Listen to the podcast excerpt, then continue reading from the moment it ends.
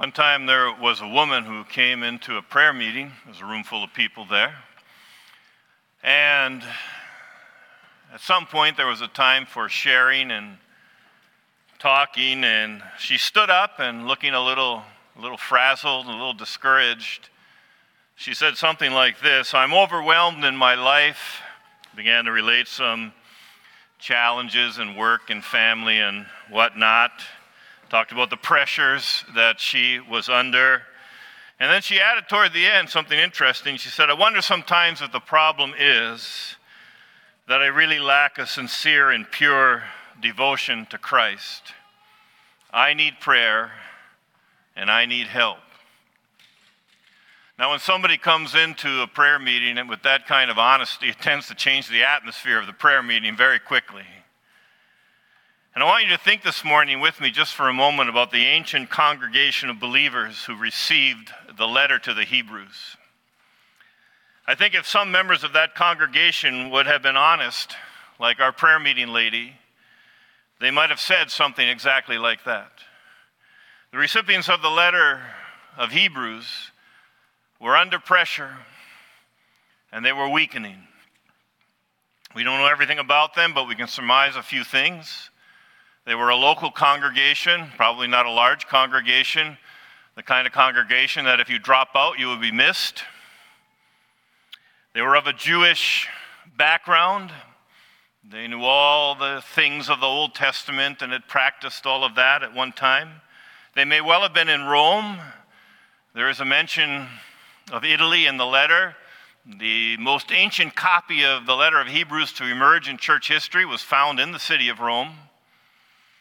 The author appeared to know them very well. He knew that they had been under pressure, and he knew that they had been weakening. Look what he said to them in chapter 10. You endured a hard struggle with sufferings. Sometimes you were publicly exposed to reproach and affliction sometimes being partners with those so treated. You joyfully accepted the plundering of your property, since you knew that you had a better possession and an abiding one.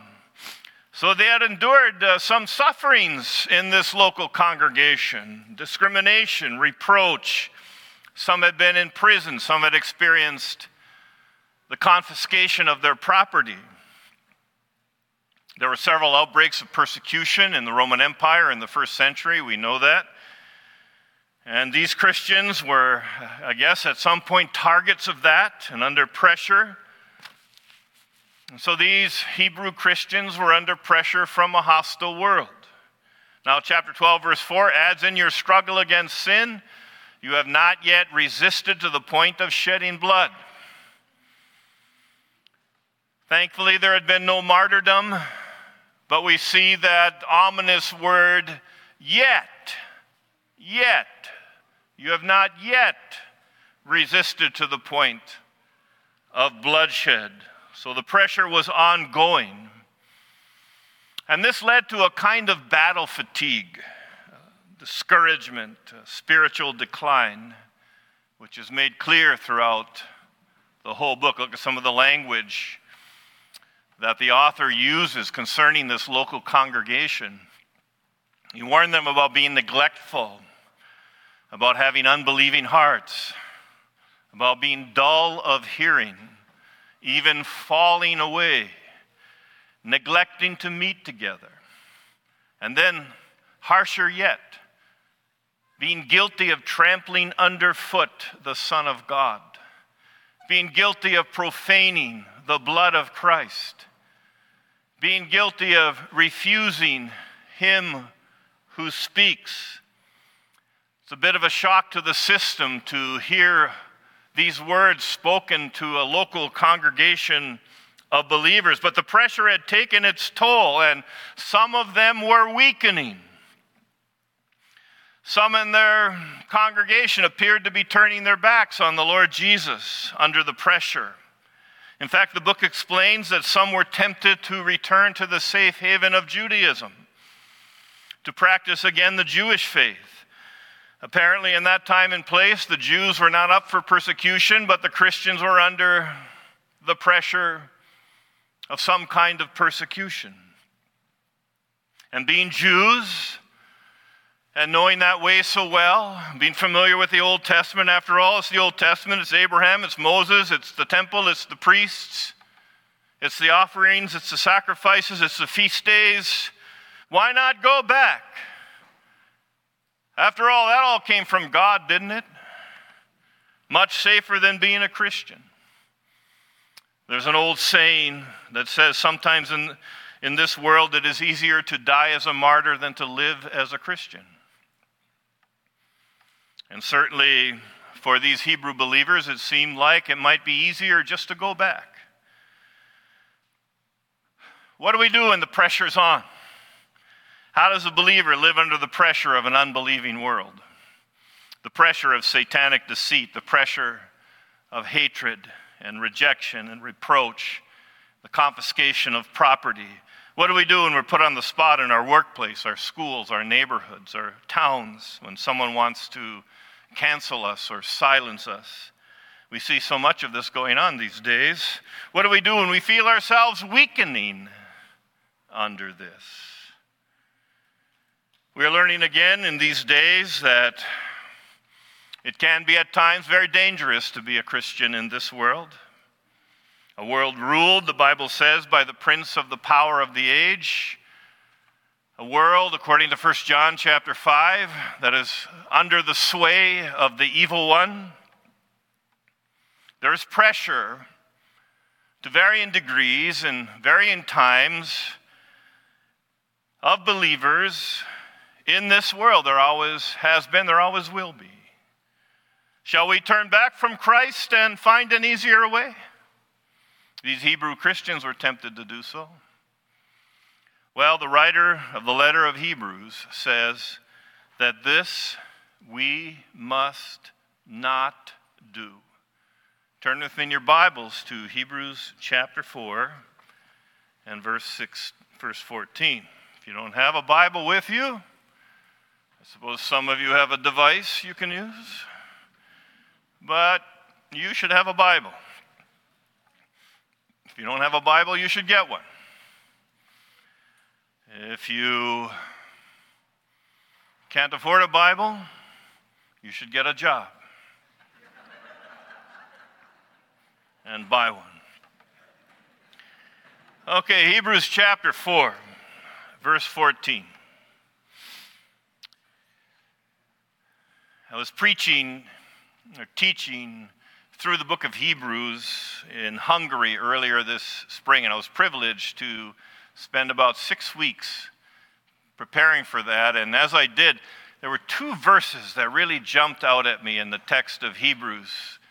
And I thought to myself, man, if we could get these two verses, we could really live the Christian life in these days. And so I want to give you those two verses, these two passages, over this week and next week when I'm with you again. And this morning we want to look to the first of these two passages that really struck me, chapter 4, verse 14. Since we have a great high priest who has passed through the heavens, Jesus, the Son of God, let us hold fast our confession. For we do not have a high priest who is unable to sympathize with our weaknesses, but one who in every respect has been tempted as are we, yet without sin. Let us then with confidence draw near to the throne of grace that we may receive mercy and find grace to help in our time of need. So, there are a couple of exhortations that we want to pick up on here in this passage. Uh, number one, when the pressure is on, we want to cling to Jesus, verses 14 and 15. Number two, when the pressure is on, we want to cry out to Jesus, verse 16. The next week, we'll move on to chapter 12, should be chapter 12 there. When the pressure is on, we will consecrate ourselves to the Lord Jesus. And then in this uh, first point here this morning, we're going to have an exhortation, first of two exhortations, and then an explanation for that exhortation. So, when the pressure is on, number one, first exhortation, we cling to Jesus. He says, Let us hold fast our confession. When the pressure is on, we hold fast to our confession of the Lord Jesus. Now, the confession, of course, is our personal and public acknowledgement of following the Lord Jesus Christ. When we believe on the Lord Jesus Christ and receive Him as Lord and Savior and are born again of the Spirit, born into God's family, we begin to take on a new identity. We're baptized into that identity. We begin to align ourselves with the body of Christ. We begin to walk as a Christian in this world. These saints of the ancient congregation of Hebrews had done all of this. They had confessed the Lord Jesus for some time. And so the exhortation is when the pressure comes, you must keep on with this. Cling to Him. Over in chapter 10, verse 23, the same exhortation is repeated, but he adds that you are to hold fast your confession without wavering, without bending the knee to any threat or any power of this world. There's to be no buckling to worldly or satanic deceit and evil. The Lord is worthy of our confession. It's a good word for today as we see in our world so many intimidators. They seem to be growing more threatening toward us. And here we are exhorted to hold to a firm profession of Jesus Christ in this world. We cling to Him. Notice the word hold fast. This is used in the Bible of those who are taken into custody and strapped with shackles. It's what, the kind of a language I use when I throw something in my pickup and I strap it down and I pronounce those grand and final words. That's not going anywhere. That's what we say, right? We're not going anywhere. We're going to hold fast our confession. We're going to cling to Jesus. Over the summer, I've been reading a series of books about the Second World War. The author is a history teacher in New York State, and over time, uh, years ago, he began to interview all of the old World War II veterans that were passing from the scene. And he got interview after interview after interview, and he began to organize these. And there's eight volumes of these books, which tells the story of the various theaters and activities of World War II, told through the eyes of the common soldier and his recollection. And in the book on the Pacific Theater, he tells the story of all of those islands that the U.S. had to take back in those days Guam and Saipan Iwo Jima, Guadalcanal, Okinawa, as the Japanese had months and years to dig in there, and they had fortresses built into the hills, and they had tunnels, and they had nests. And there was American GI on the island of Saipan who told the story of, of uh, taking this hill. And there was a de- dead Japanese machine gunner in his nest and he had been chained by his superior officers to his heavy gun so that he could not retreat. Now, God isn't cruel, He doesn't chain us to every, anything. But our commander in chief does say when the pressure comes, there's to be no retreat. Hold fast your confession, don't weaken, no turning back. The Puritan John Owen, commenting on this very passage, said, This word of exhortation plainly intimates to lay hold of a thing and to retain it with all our might, as if it were ready to any every moment to be taken from us with a violent and strong hand. You don't let it go. We are to hold it with watchfulness, diligence, constancy, and our utmost endeavor in all. And this duty is to the contrary of the sins of apostasy or a total desertion of our profession, and of a declension or going back gradually from our diligence and progress. So the, the word is not uncertain here. The exhortation is not unclear.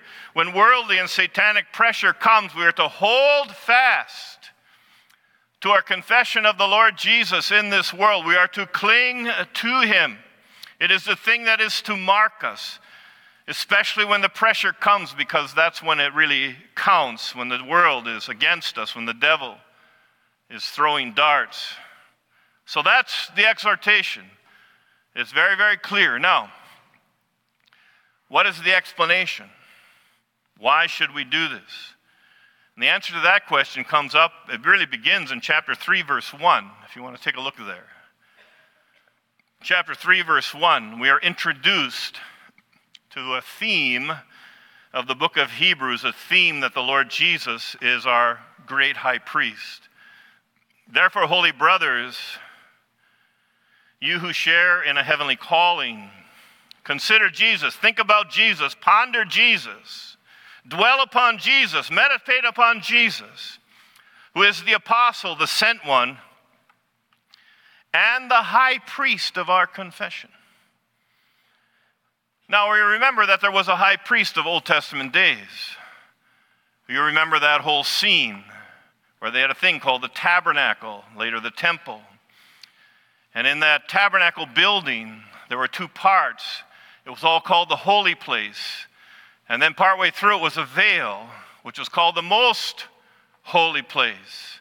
And the job of the great high priest was to be a divinely appointed intermediary who went into this tabernacle and once a year, he would take the blood of the animal sacrifice and he would go through into that most holy place behind the veil where no one else could go. And he would take the blood of the sacrifice, and there in there would be the mercy seat. And God said, Upon that mercy seat, I will meet with the sins of man. And, and the high priest would sprinkle his blood the blood of the animal sacrifice upon that mercy seat.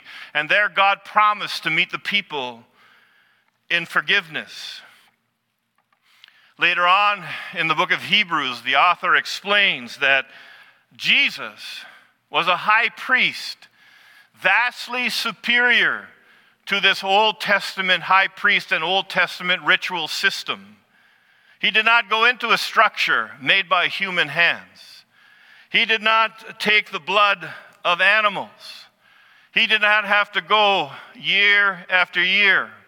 He did not have to make atonement for himself like the Old Testament high priest did, but rather he took his own blood into the very presence of God once for all, into the heavenly throne room to bring a complete and once for all payment for our sins which was the place where God met us in forgiveness through the blood of Jesus, rendering that Old Testament system obsolete, which was only shadows and symbols of the greater thing which was to come. And so in the book of Hebrews, we have this explanation of the Lord Jesus as a new and greater high priest, one, the only one who can make sufficient atonement for the believer a transcendent figure, he alone worthy to bridge the gap between a holy God and sinful people. And so, to these Hebrews, you see, who understood all of this, what the author is saying to them, how can you understand the Lord Jesus and then turn back from him because of the pressure of this world? How could you do such a thing? So, we have to learn about the Lord Jesus as our high priest. I think there are four things here. Number one, he is a great high priest. The word is mega. We all know what that means. He was greater than Aaron, the first priest, greater than the line of high priests down through the ages, with all of their sacred vestments and august importance in that Old Testament elaborate ritualistic system. He was greater than all that. Secondly, he was a divine high priest. Notice the text in verse 14 says, Jesus, what? The Son of God. He was not a man like the Old Testament high priest, not only a man.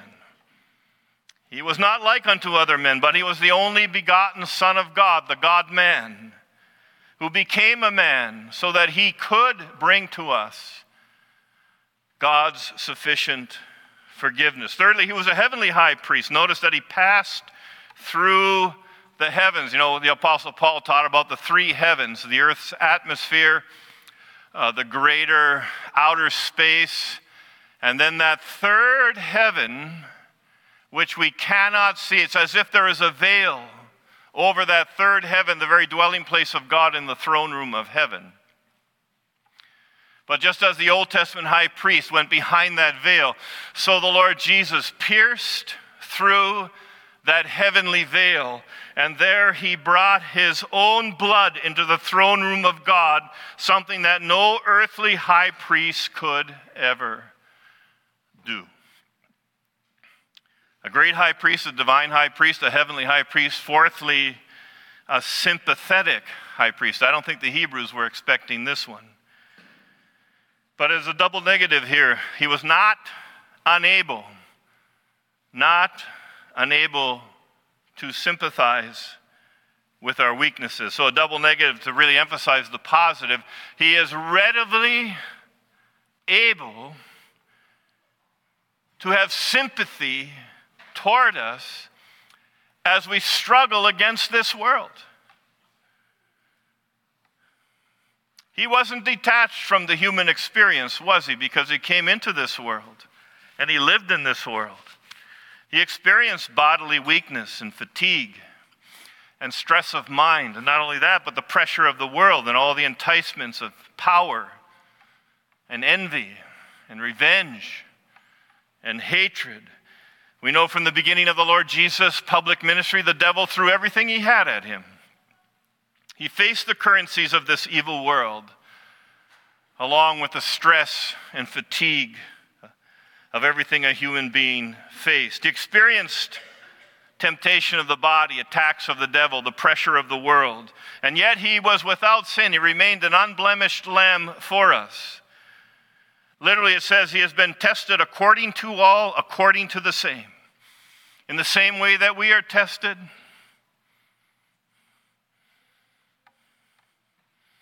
in all the manner and means of trouble we face in this world.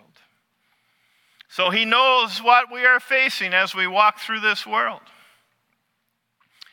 He knows our weak points, our stumbling, our failure, our sins.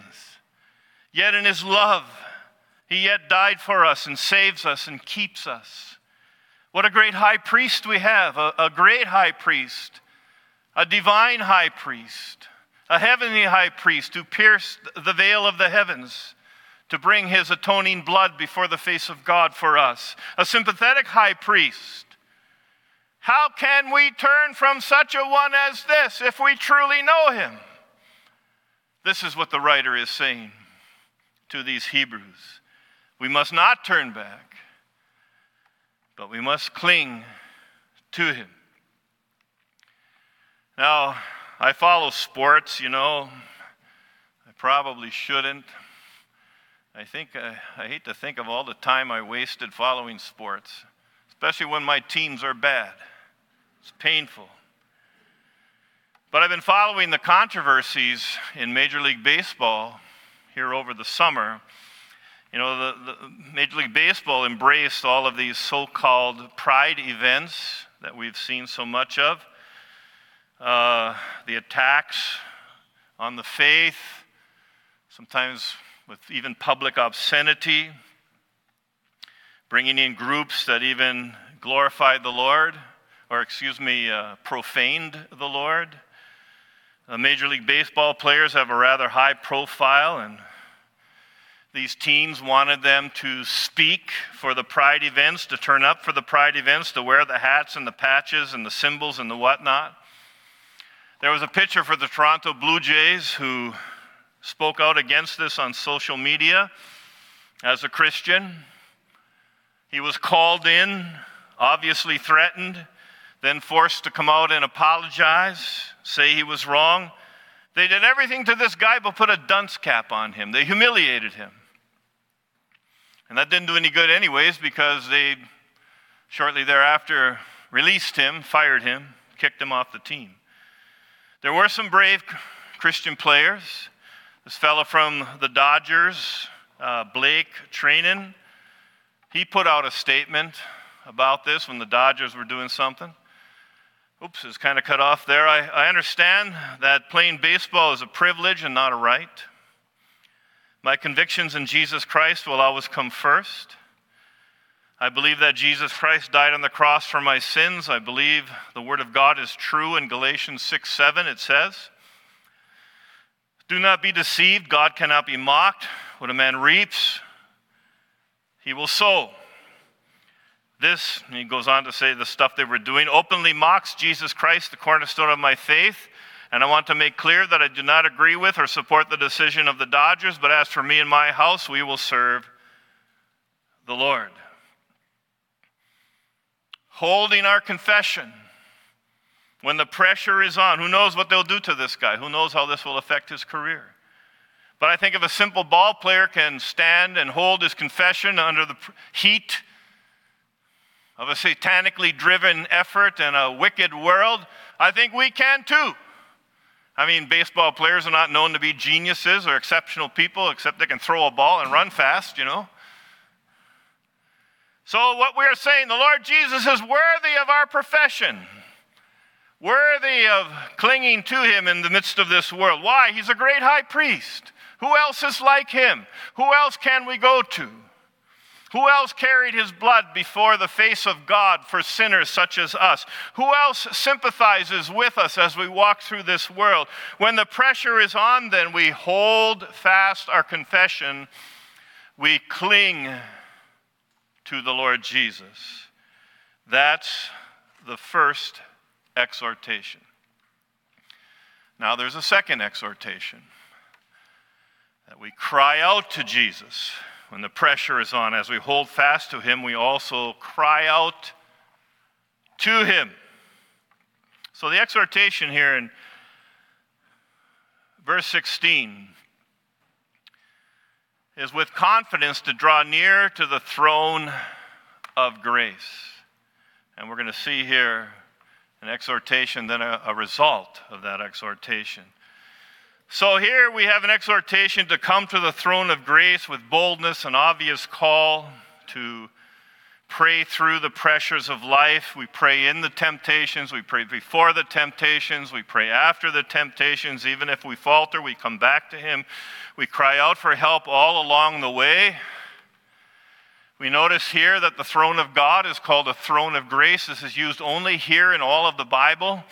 There is kind of, doc, of a doctrine of the throne of God in the Bible. We could call it thronology. That's my new word for it. And we see a lot about the throne of God in the Bible. We see that it's a throne, of course, of God's power and dominion. And in Revelation 20, we see it as the great white throne judgment. It's a throne of judgment there as God judges all the unbelievers of every age. We see here, however, that it is called a throne of grace with regard to his children. Why? Because Jesus is now sitting on that very throne.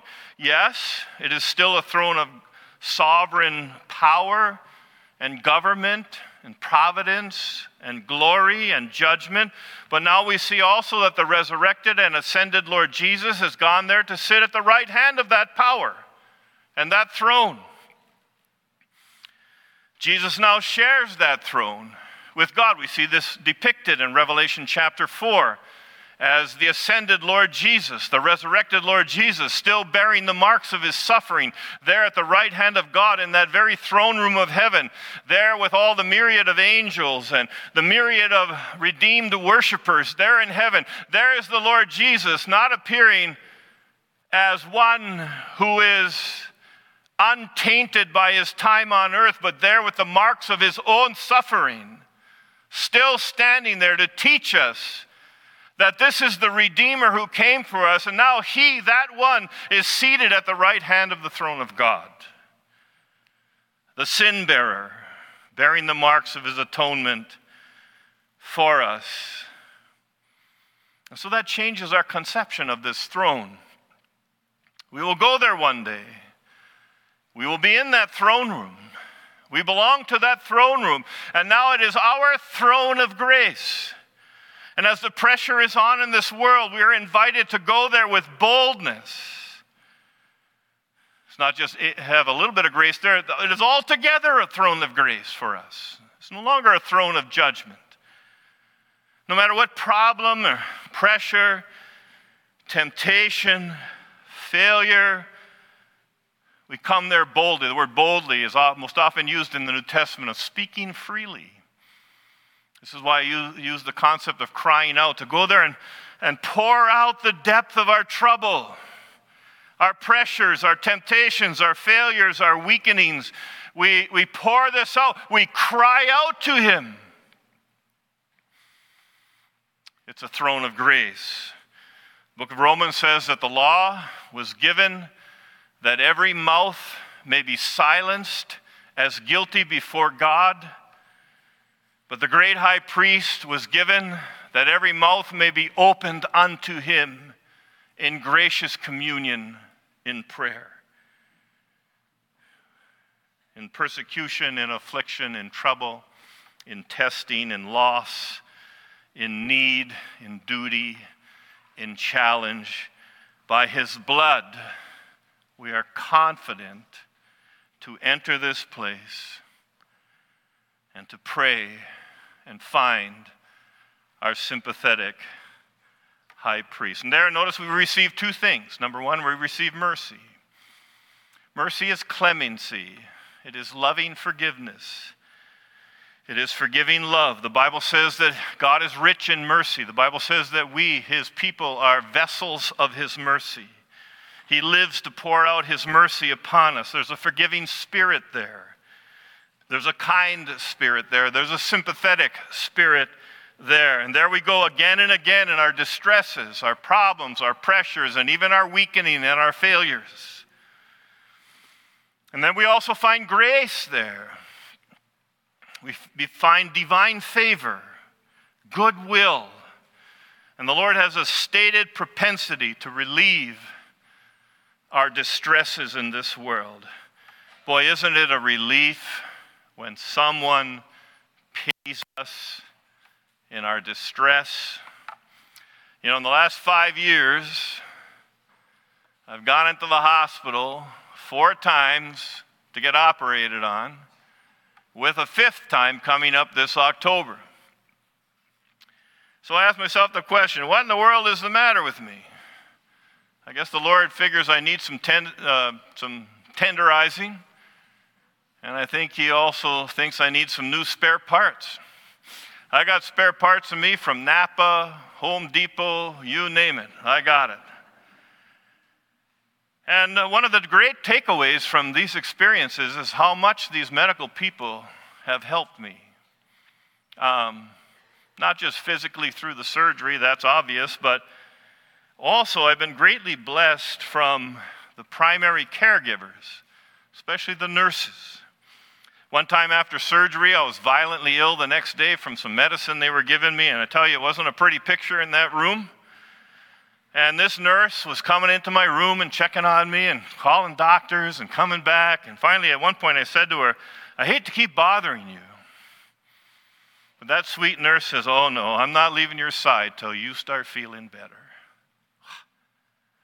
Another time I was on the verge of passing out during a procedure that wasn't really a lot of fun. And that nurse she slapped that bed down. She had a cold compress on my forehead in about two seconds. She saved me in a microsecond. She seemed to understand what I was experiencing and what I needed. Another older nurse came in one day, and I had just had spinal surgery, which was very difficult, very painful. She said, Well, it's time for you to take your first walk. And I told her, I don't think I can do it. I'm too weak. And she said, Oh, you can do it. I'm going to be with you. I've got my safety strap here, and I'm going to be taking every step with you. I've done this with many, many people before you, and you can do this. And she seemed to understand what I needed in that hour. And all that came without judgment, without condescension. And I was thinking, who are these people?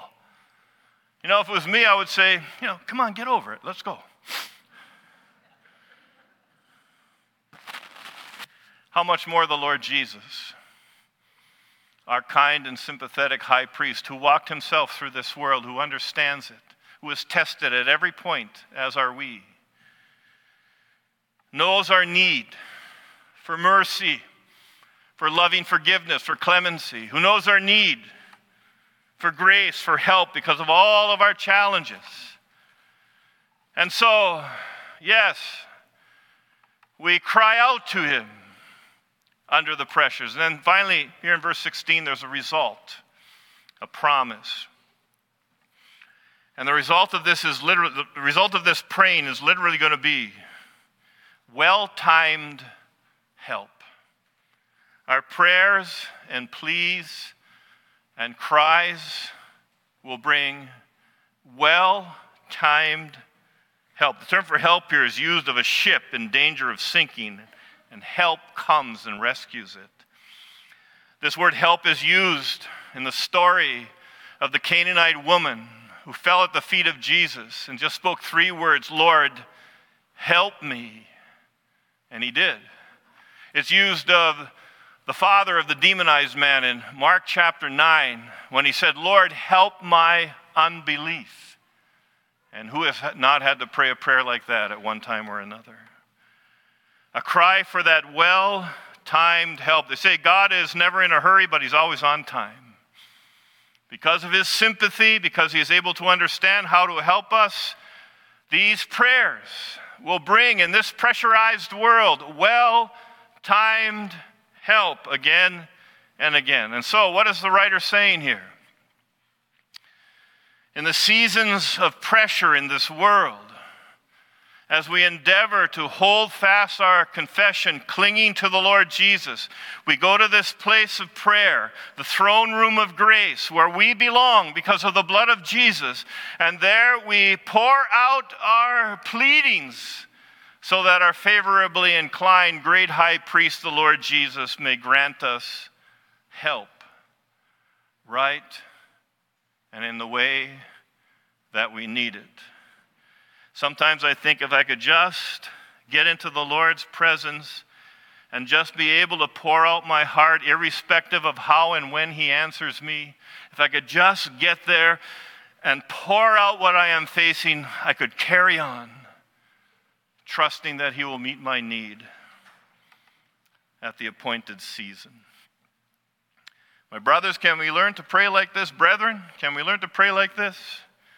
Luther said here that the Lord shows us how he longs to pour oil into the wounds that the world inflicts upon us. The Lord longs to pour oil into the wounds the world inflicts upon us. Thus, in the pressure of this world, two exhortations we cling to Him and we cry out to Him. In the fall of 1857, a Sunday school worker in New York City conceived of a noonday prayer meeting. He saw a nation in economic distress, he saw a church in decline. The days seemed challenging, there was pressure.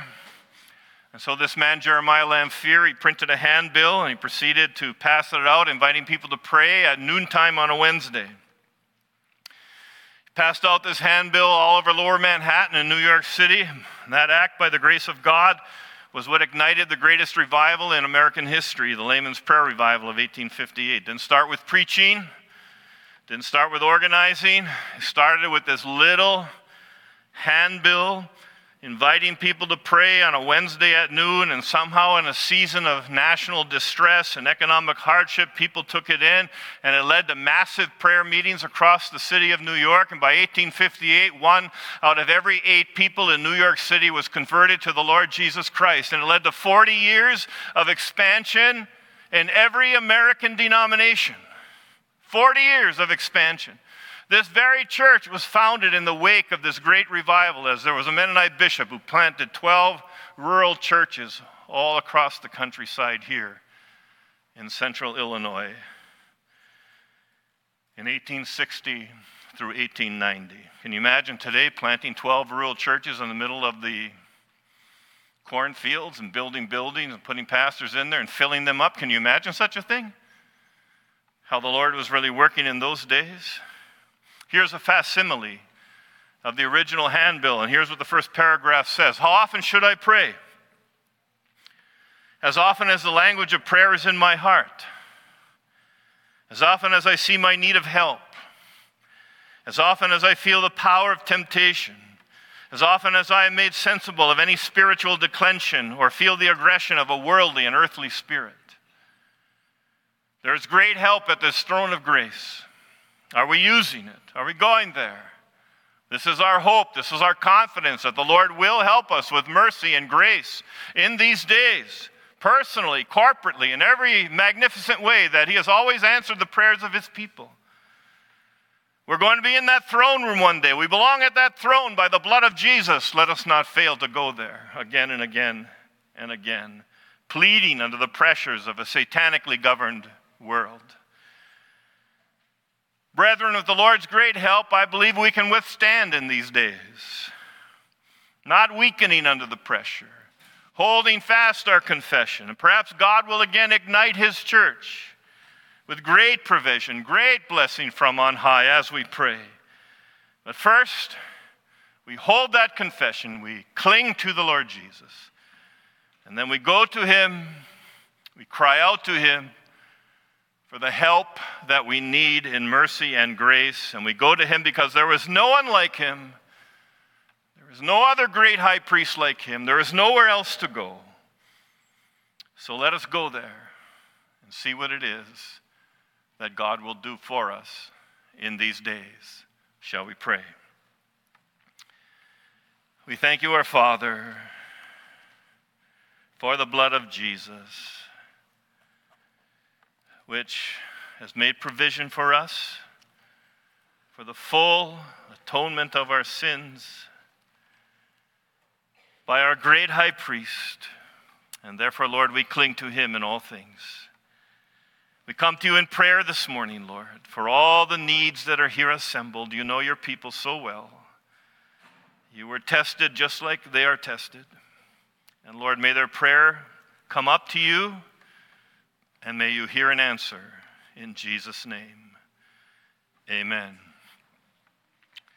We're going to observe communion together this morning. I want us to meditate for a moment uh, on the Lord Jesus and his work for us. Turning again to the book of Hebrews, chapter 10. Verse 10 says, We have been sanctified through the offering of the body of Jesus Christ once for all. Chapter 10, verse 12.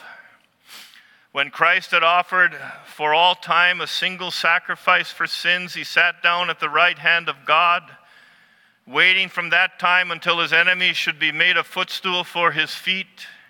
For by a single offering, he has perfected for all time those who are being sanctified.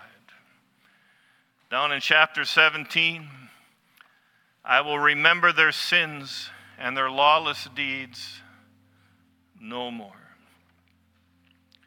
So we reflect this morning on these elements the bread symbolizing the broken body of the Lord Jesus, the cup symbolizing his shed blood. We reflect that he gave all once to achieve our perfection, the forgiveness of sins. And he remembers those sins no more. So we're here again to renew the grace of God in our lives.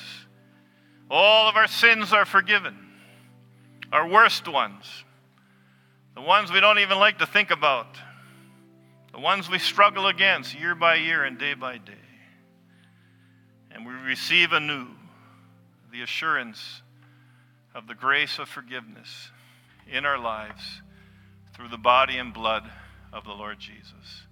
If you're a believer in the Lord Jesus Christ this morning, you are welcome to this table. You don't earn your way here. It is a table of grace. By faith, we confess Him, and by faith, we come to this table. Our ushers will pass the elements. We'll take the bread first. We'll pray over the bread, and then uh, we shall hold on to it and then partake together at the end if we can.